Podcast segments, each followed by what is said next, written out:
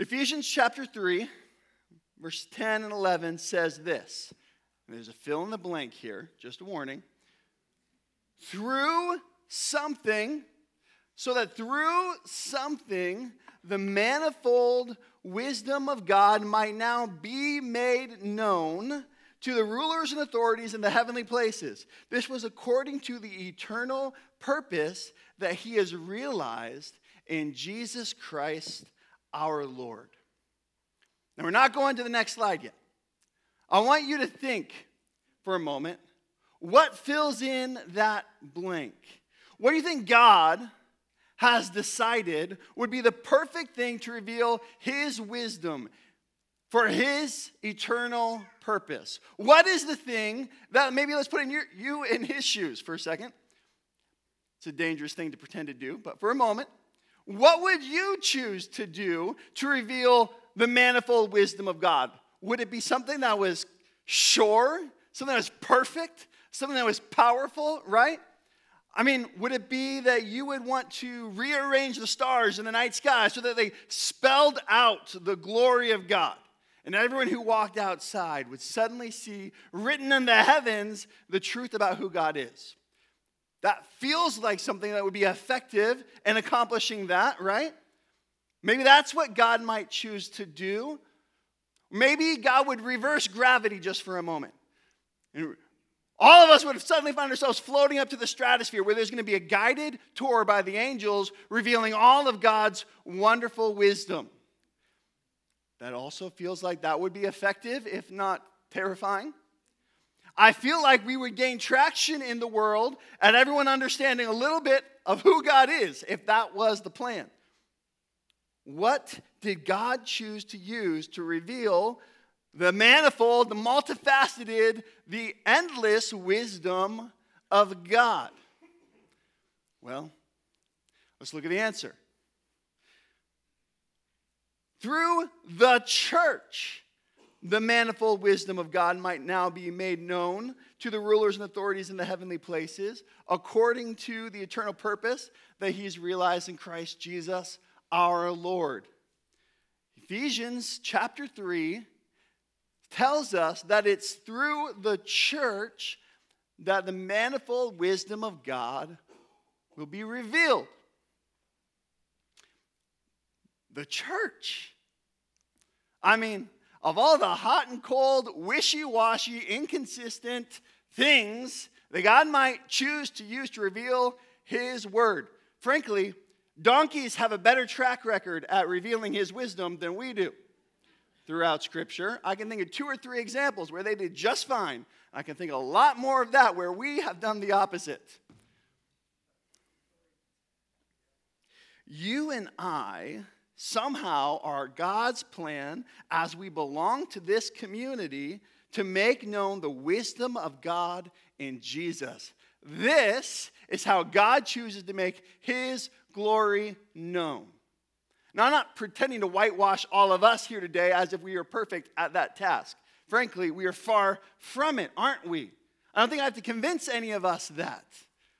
You've known that church as a actual reality does not advance the glory of God the way it ought to. But it is God's plan to make his wisdom known in the world. Church matters. The church matters. So we've taken time during this refresh series to remember what matters to the church. If church matters, it's important that we remember consistently, frequently, what matters in the church. And, and so we've said for three weeks straight now, we're going to do it for one fourth Sunday, what our purpose is as we understand it in part from Ephesians chapter 3. And I'd like to invite you to read our purpose out loud with me right now. You can probably do it with your eyes closed. If you can cover your eyes and read this with me, uh, you'll get points that don't matter. All right, let's do it. Ready? Bethel Church exists to glorify God by making fully devoted followers of Jesus Christ whose lives are all about Him. I didn't see anyone trying the blindfolded method. Okay. Maybe we need to read it again. Guys, we do this with an emphasis on, like we've shared over the last few weeks, preaching and studying God's word, valuing scripture, joyful living to his glory and worship, empowered service as we're gifted on his mission. These are the things that we value because church matters. This week, we're going to turn our attention to our final value, and that is community. As Gail led us to see in that time of prayer, the, the idea really is family, fellowship. What is community? Specifically, what is Christian community? I'm guessing I, have got a bunch of intelligent, bright people in here. I don't have to teach long to help us figure out what community is. We, we're pretty familiar with the idea conceptually. Community is our gospel built relationships that serve as the context for living the Christian life. It's the gospel built relationships that serve as the context for living out the Christian life. That's maybe in a phrase my best understanding of what Christian community is meant to be. And I get it, it's not a world shaking idea at face value. So, so I want to share some news with us today but, but I want to start with old news. They've heard a hundred times before. You'll hear again today. Old news. We need community. We need community. And this goes all the way back to the very beginning of our existence as a human creation. In Genesis chapter 1, as God is creating the world, he says this God said, Let us make man in our image and after our likeness. So God created man in his own image. In the image of God, he created him. Male and female, he created them. We find ourselves back in this passage often because so much of our human experience is tied into how we begin, who God made us to be, and what he made us to exist for. And, and in this moment, we can see something right away a God who existed in community, right? Father, Son, and Spirit, the Trinity as we understand it, perfectly, happily existing forever. A God in community decided to create humanity in his own communal likeness. We were made in the likeness, bearing the image of a community oriented God a God who existed in perfect relationship to himself. And so, as image bearers of God, a part of what we're created for is relationship. It's a part of what we're created for. Community, interpersonal context for living. What it means is when you're not in community, you yearn for the way the image of God has shaped you. You, you know something's missing. When, when you're feeling isolated, when you're feeling alone, you yearn for something because it's been stamped on your heart, it's been stamped on your soul. What this means too is when we resist community, when we resist community, we resist the very image of God inside of us. That's how profoundly created we are with this communal orientation. And we have all sorts of common grace ways to experience some of the aspects of community and degrees of what we were made to know. I mean, you can communicate you can experience community all over the place, right? In your workplace, though maybe you wish you didn't have to experience as much community there. Remote work has been a wonderful thing, and you'd like to stay there forever, right? I get it. Or maybe you experience community in your band section, or in your family, or in your classroom, or in your social network, or in that group of people you get with together to read the books that you like to read. The, the list is endless. In fact, we might wonder is there any actual difference between natural affinity and spiritual community? Right? Like, what's the difference between just friendship and perhaps we could use the word fellowship? What's the difference between friendship, natural based, occurring relationships, and Fellowship, spiritually oriented Christian community. As I processed that this week, uh, this is what I walked away with. I think friendships are usually based on what we share in common in life, isn't it? We can find some sort of commonality where we get along, we like the same things, we have the same humor, we, we are interested in the way each other help each of us advance in the circles we're in, whatever that might be. We have some sort of shared common interest in life. But Christian community is based on what we share in common in Christ. Friendships are based on what we have in common in life. Christian community, the spiritual family of God, is based on what we share in common in Christ. While friendship is a good thing, spiritual community is a God thing. While friendship tells us something about our image bearing relationships and identities, spiritual community enables us to proclaim the glory of God. And while I'm going to encourage the cultivation of friendships at Bethel Church, they're not a bad thing, they're a good thing. I will insist upon each and every one of us cultivating a Christian community, treating one another as a treasured possession, spiritual, supernatural siblings in the family of God. Does that help us see some of the differences and nuances there?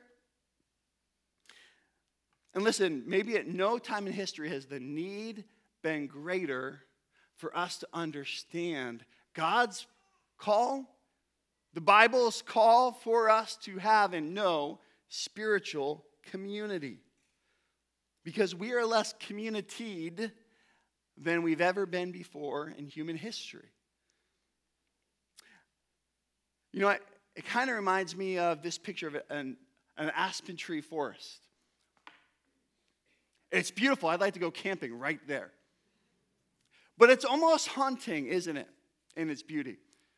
And I think sometimes it's possible for you and I to feel like one of these trees. Maybe this, this one front and center here. That's you. And you feel like, yeah, I'm around people. Instagram has quantified exactly how many people I'm around and follow me. There's a row of people I'm sitting next to right now. Like, yeah, I'm, I'm around people, but I'm solitary. Feel a little bit alone, unknown, unsupported. Surrounded by people, branches extending in all directions, but standing alone. I think that's where we live a lot of our lives. Which brings us from the old news of needing community to the bad news. We struggle to create and experience and enjoy community. The bad news is this we struggle to create community. And, and you and I might think of a hundred reasons why. I might be one of the reasons, or 17 of the reasons for you. We struggle to create community, but it's not, I don't think, only because, oh, yes, we're more divided and polarized than ever before in history. Eh, that plays a part. But I don't think that's the chief reason why we struggle to enjoy, to create and experience community. I think the chief reason we struggle to create community is because Christian community is incredible.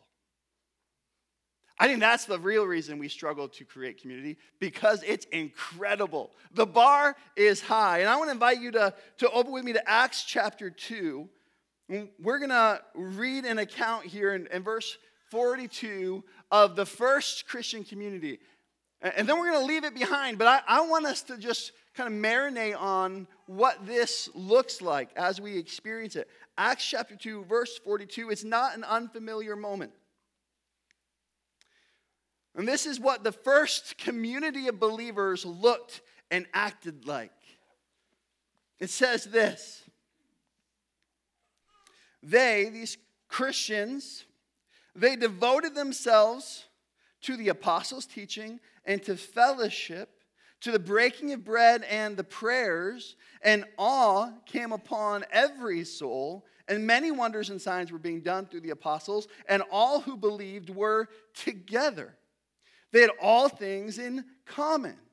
They were selling their possessions and belongings and distributing the proceeds to all as any had need, and day by day attending the temple together and breaking bread in their homes. And they received their food with glad, generous hearts, praising God, having favor with all the people. And the Lord added to their number day by day those who were being saved. This first community of believers in Jerusalem, they were devoted to the truth of Scripture. They were fervent about sharing life, the connectivity and togetherness they experienced. Luke calls it fellowship.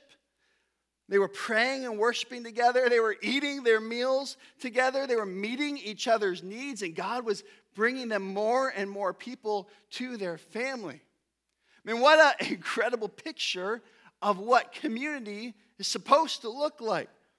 They didn't have their own building, they didn't have a brand or political support in their city, but they had Jesus. And Jesus changed each and every one of them into a unity, into a community. And the way that they lived together was the evidence of his work. So, Bethel Church, Hobart Portage, do we have any evidence like this in our church community that Jesus has changed us?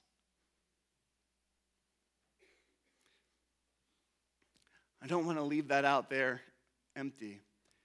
HP, I do see fruit of God's community reorienting work in our church family. But I think He wants us to see more of it. I think He wants our community to see more of Him in us. So flip over with me to Romans chapter 12. Romans chapter 12, verse 9. Because we get in the book of Romans another helpful collection of the traits of a Christian community. And here Paul takes a list of traits to a church community in the city of Rome, calling them to act in this community oriented way of life. And I want you to see if you can notice all of the overlap between the description of the earliest church and Paul's list here. Bonus points if you noticed all the overlap between Paul's list here and the early church and Jesus' Sermon on the Mount, where he lays out his kingdom priorities.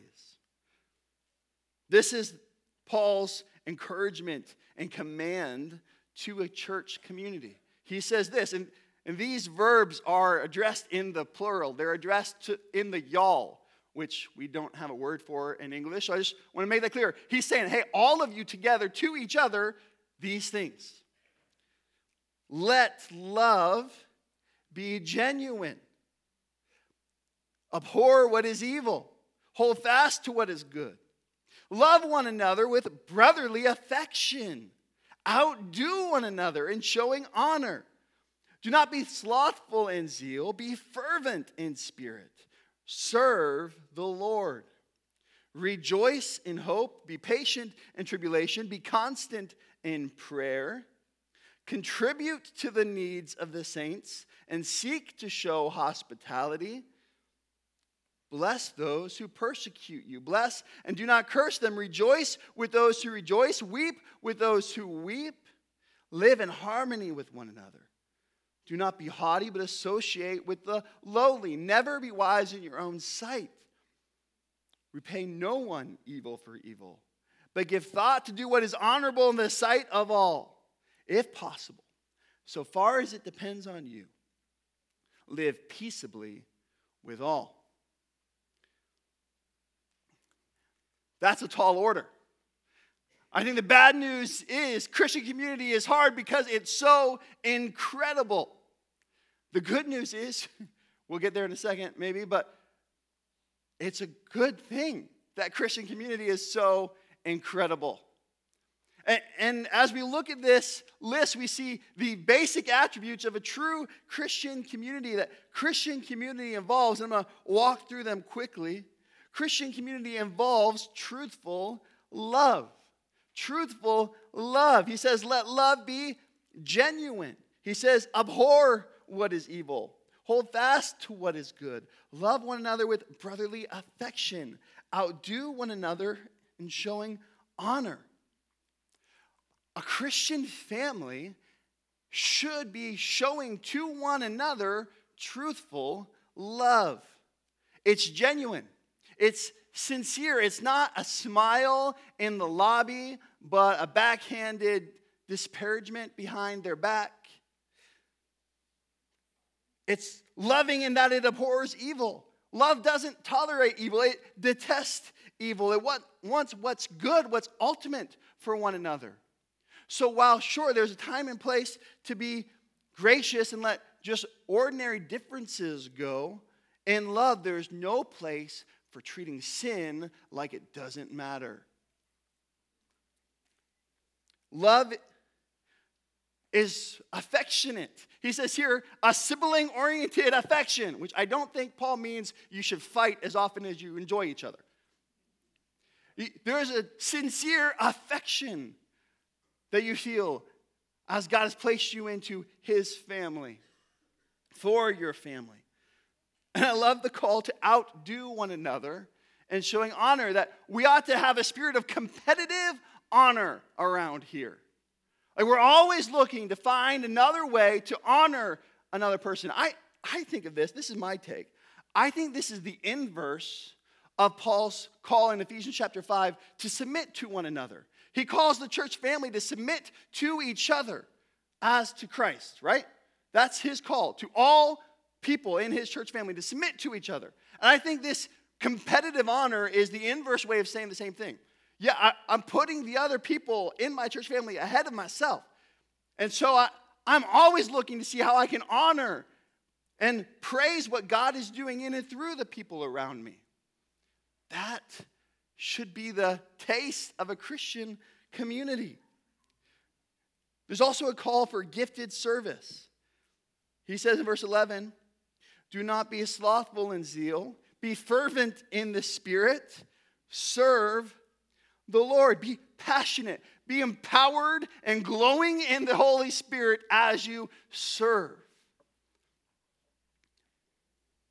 If I were to ask our kids ministry team, if they had a community behind them that were passionate and glowing in the spirit to serve the needs of the next generation, would they say yes to us here? We talked about the mission and service of the church last week, but the community of God is where these acts of service play out. Theologian John Frame says it this way The church is not a place for self expression, it's a place for mutual service. And then the church community is a place of fervent prayer. Verse 12, Paul writes, Rejoice in hope, be patient in tribulation, and be constant in prayer.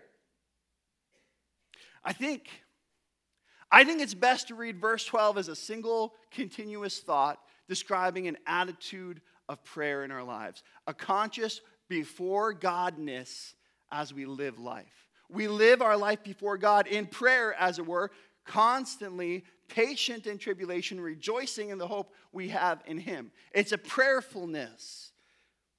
And a Christian community must be constant in prayer. Pastor Dietrich Bonhoeffer wrote this A Christian fellowship lives and exists by the intercession of its members for one another, or it collapses. Is that our attitude towards one another? We'd love to serve you in that way by creating environments where you can share prayer requests, where we have a Facebook group. You can be putting prayer requests and into your community, where you can be covering each other in prayer, where you can join one another in our Sunday morning services, coming alongside them and praying for one another. I love that we give frequent opportunities for that corporately, but that ought to define who we are constantly. And the Christian community also shows radical expense in their family relationship. Radical expense. Verse 13 contribute to the needs of the saints. We should just skip it, right? You're supposed to say no. Thank you. There's a cost to community, isn't there? Some of you have borne that cost this week. It's heavy. Supporting, helping, contributing, your life's needs and priorities being thrown off to meet the needs of another. On your own, you wouldn't be bogged down by the needs of others. In some philosophies, that's the dream life. Not so for Christians. I mean, it's possible that God has temporarily, temporarily entrusted to you every resource you have for the purpose of meeting the needs of the other people in your church community. Is that the view and attitude we have towards the things that we have, towards the time that we have, towards the assets that we have, towards the desires that we have? Community is descriptive of radical expense, but then also joyful hospitality. He says they seek, and then we ought to seek to show hospitality there at the end of verse 13. Seek to show hospitality. Be looking for ways with your table, with your shelter, with your schedule. And, and in a Netflix and in a doom scrolling society like we have, one of the most brazen acts a Christian can have with their life is to be party people. Where, where there is always space and relationship happening in our lives. That we're connected. That we're quick to offer a place at our tables. We're quick to give of our life for others. That loneliness comes to the church to die. And then he says, for a community, there ought to be gracious presence. And he just goes on a riff there in verses 14 through 18. This describes the way we ought to be treating all the people around us with a gracious presence. He says, Bless those who persecute you. Bless, do not curse them. Rejoice for those who rejoice. Weep with those who reap. Weep. Live in harmony with one another. Don't be haughty. Associate with the lowly. Never be wise in your own sight. Repay no one evil for evil, but give thought to do what is honorable in the sight of all. If possible, so far as it depends on you, live peaceably with all. Man, in a Christian community, there's harmony and humility and gracious sympathy. That should be the flavor of our experience together. And then I want to add something else to the list because it wasn't long enough already. I think another element to genuine community that we see throughout Scripture is vulnerable accountability. Vulnerable accountability. And to illustrate that, I want to read to you Hebrews chapter 3, which says this in verse 12 Take care, brothers, take care, spiritual family, lest there be any of, in any of you an evil, unbelieving heart, leading you to fall away from the living God.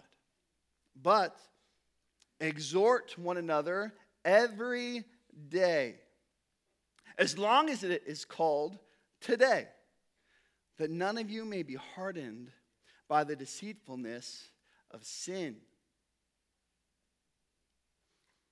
In a Christian community, we got to be telling hard truths to one another and asking tough questions of one another in order to protect each other and nourish a vibrant life of faith. How long has it been since someone talked to you that way? How long has it been since you've talked to someone that way? Because the author of Hebrews thinks it should have been today. Right? He says, if it's today, then it's Christian community time. It's ask hard questions time. It's encourage and teach and exhort one another time. Christian community, guys, this, this is something we struggle with. We're going to struggle with at Bethel Church because we are a Sunday oriented church community, which is good. We're called to regularly assemble together. And frankly, the people who structure most of our church activities have maybe the biggest responsibility fall on a Sunday morning. Our times of singing, our times of preaching. These things matter to us deeply. But let's not forget Christian community is not just a Sunday activity. Every day that ends with D A Y, the Hebrews author tells us, we have a responsibility.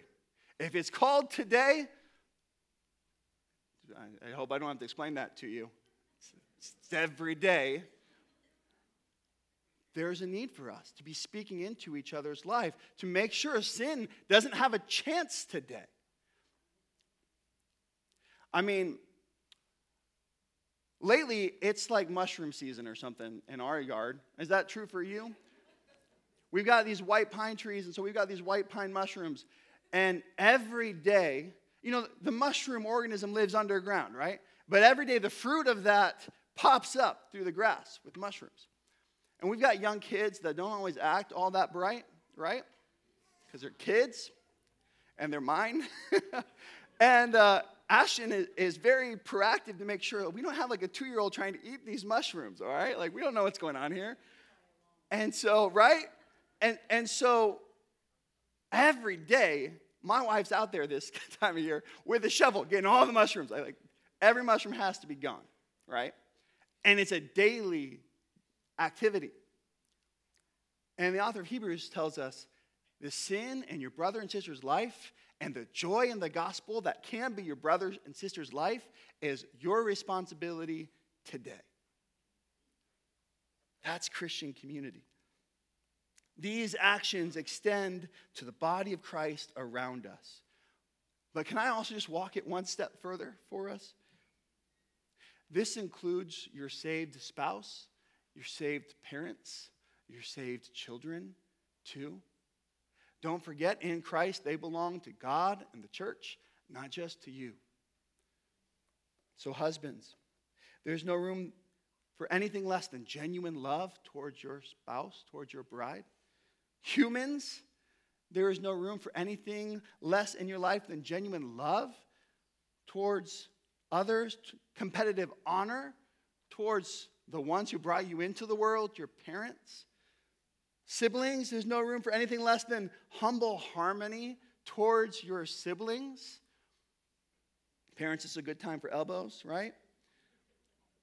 Wives, there's no room for anything less than daily insisting on godliness towards your husbands. You're called to that. You encourage that. Whether you're single, whether you're in an empty nest phase, all of the ordinary relationships around you, if they're added to the family of God, have additional layers to them. On and on we could go. This is the design for community. And it's a beautiful design. It's an incredible family. Wouldn't you like to belong to relationships like this? Wouldn't you like to belong to a church like Paul describes here in Romans? And listen, I know it's possible that some of you are sitting here today and you're thinking, I'm not sure I want that because you people are strange. And I like my own business. If that's you, let me just friendly, friendly say, kindly say, with correct grammar say, you cannot be a disciple of Jesus Christ if you are unknown. You cannot mature in your faith in isolation. Your faith is personal, but it is not private. We were designed to be interlocked, to need one another, like iron sharpens iron, to interact with each other, to encourage and edify and show hospitality and walk with each other. These are biblical commands, not suggestions. But it's also possible that some of you are thinking, hey, this describes HP. This describes Bethel Church. I love my community. If that's true for you, I'm so glad that's your experience. And what that tells me is that means somebody else has been faithful to open up a spot at their table, a spot at their life, a spot at their study, a spot in their resourcing and time and heart for you. Maybe lots of someone's have done that. And I wonder then, are you in turn making room for others in your world, in your circle, at your table? But then, perhaps finally, it's possible that others in the room are thinking this I haven't found that community here at Bethel Church. Maybe I used to, but I, haven't experienced it lately. If that's true for you, I want to say that I'm sorry. We're called to that. And so we've, we've let you down if that's true. But I also want to add a caution. You can't find community by looking for community. You can't find it. You can't find family by looking for family. You don't find community by looking at this passage in Romans or in Acts and dreaming of experiencing that kind of fellowship and then noticing how your current church experience falls short of it. That's not how we find it. And I'll quote Dietrich Bonhoeffer again, because in his book, Life Together, he says this The person who loves their dream of community will destroy community, but the person who loves those around them will create community. I'll expand on it. You experience community by realizing that your identity in Christ has already given you community and has already placed you into community, and then by loving those God has placed you nearest.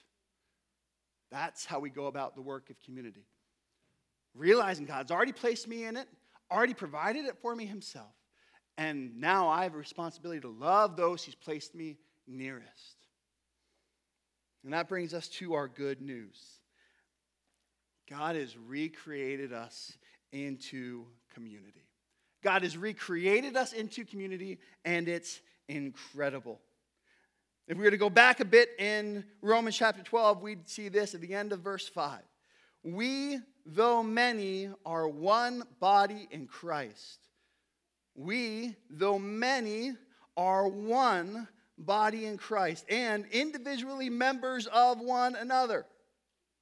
Though we are individuals saved by grace through faith in Jesus, we're recreated into a single body, a single community, a single church. We become members of one another. In First John, John says in ch- chapter 1, verse 3, that which we have seen and heard, the gospel, right? We proclaim to you so that you too may have fellowship with us, community with us. And indeed, he says, Our fellowship is with the Father and his Son, Jesus Christ. John shares he proclaims the gospel so that people can be welcomed into community with one another, but then maybe ultimately so that they can know a community that is ultimately fulfilled only by God Himself as He makes us His sons and daughters. So, this is the point. You don't find community by looking for it, you find community by looking to Jesus. That's how you find community by giving and growing in our knowledge and love of the gospel of Jesus. We come to realize more and more and more that God Himself gives us the unconditional love and the togetherness that we so desperately want and need because we were created for that want and need. God Himself gives us that unconditional love. Because while so many of your friendships and relationships kind of constantly feel like you're in interview mode, right? Like you're auditioning, like, am I still in today? Did I do good enough? Should I apologize for that thing I said? I thought it was funny, but they probably thought it was weird. They probably think I'm weird. That's who they think about me. Oh man, I messed up, right? Like, we, we can find ourselves constantly in audition mode with the people around us in community. With God, though, we have a true friend and a constant companion. In Him, we have unconditional love shown to us by His act of rescue in Jesus and demonstrated day in and day out with His faithful promises. So you find community by looking to Jesus, but then also, He does something more. Not only does He fulfill our need for community, He places us into community. We already have a fellowship, we've been made into a community with God's daughters and sons. What I mean is, what I mean is this you don't need to create Christian community ultimately. because that looks like an oppressive list of things to do that I haven't lived up to myself and haven't experienced yet. Ultimately, though, we don't have to create that community. God placed us into it the moment He rescued us and made us alive in Him. I don't have to create it, I don't have to earn it. I've been placed into it already. Pastor Tim Keller said, Community is not something we have to create, it's what we are in Christ. We've been brought into the life of the triune God, and that's a life of mutual love and other centeredness. In the church, we value community because we're a community. And earlier in the sermon, I said that you might have felt like this aspen forest, right? Alone in the woods, resisting the urge to sing. Lost in the woods right now. But this forest is actually the perfect picture of our spiritual community in God. See, this isn't a forest of individual trees, actually. The biologists in the room knew this already. This is the Pando aspen tree in central Utah. And that's right, singular tree. This is actually just one tree that has grown up from one seed over hundreds of years with 70,000 plus trunks emerging every season, one by one, from the same continuous root system. It's one tree. Yes, it looks like a collection of individual trees, but it's not.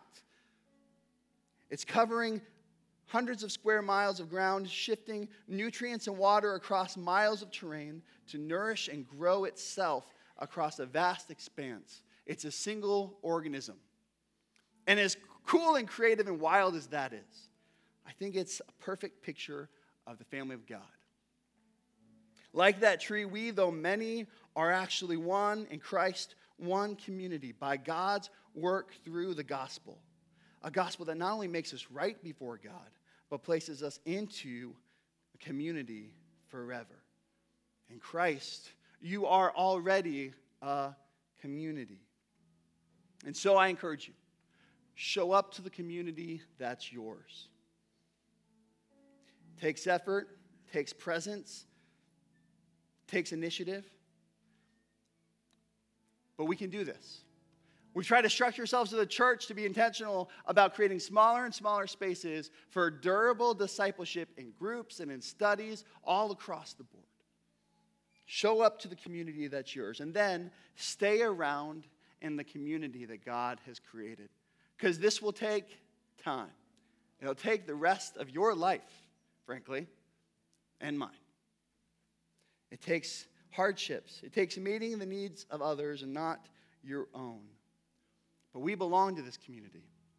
And it's through this community, the church, remember Ephesians 3, that the manifold wisdom of God is going to be made known to the world.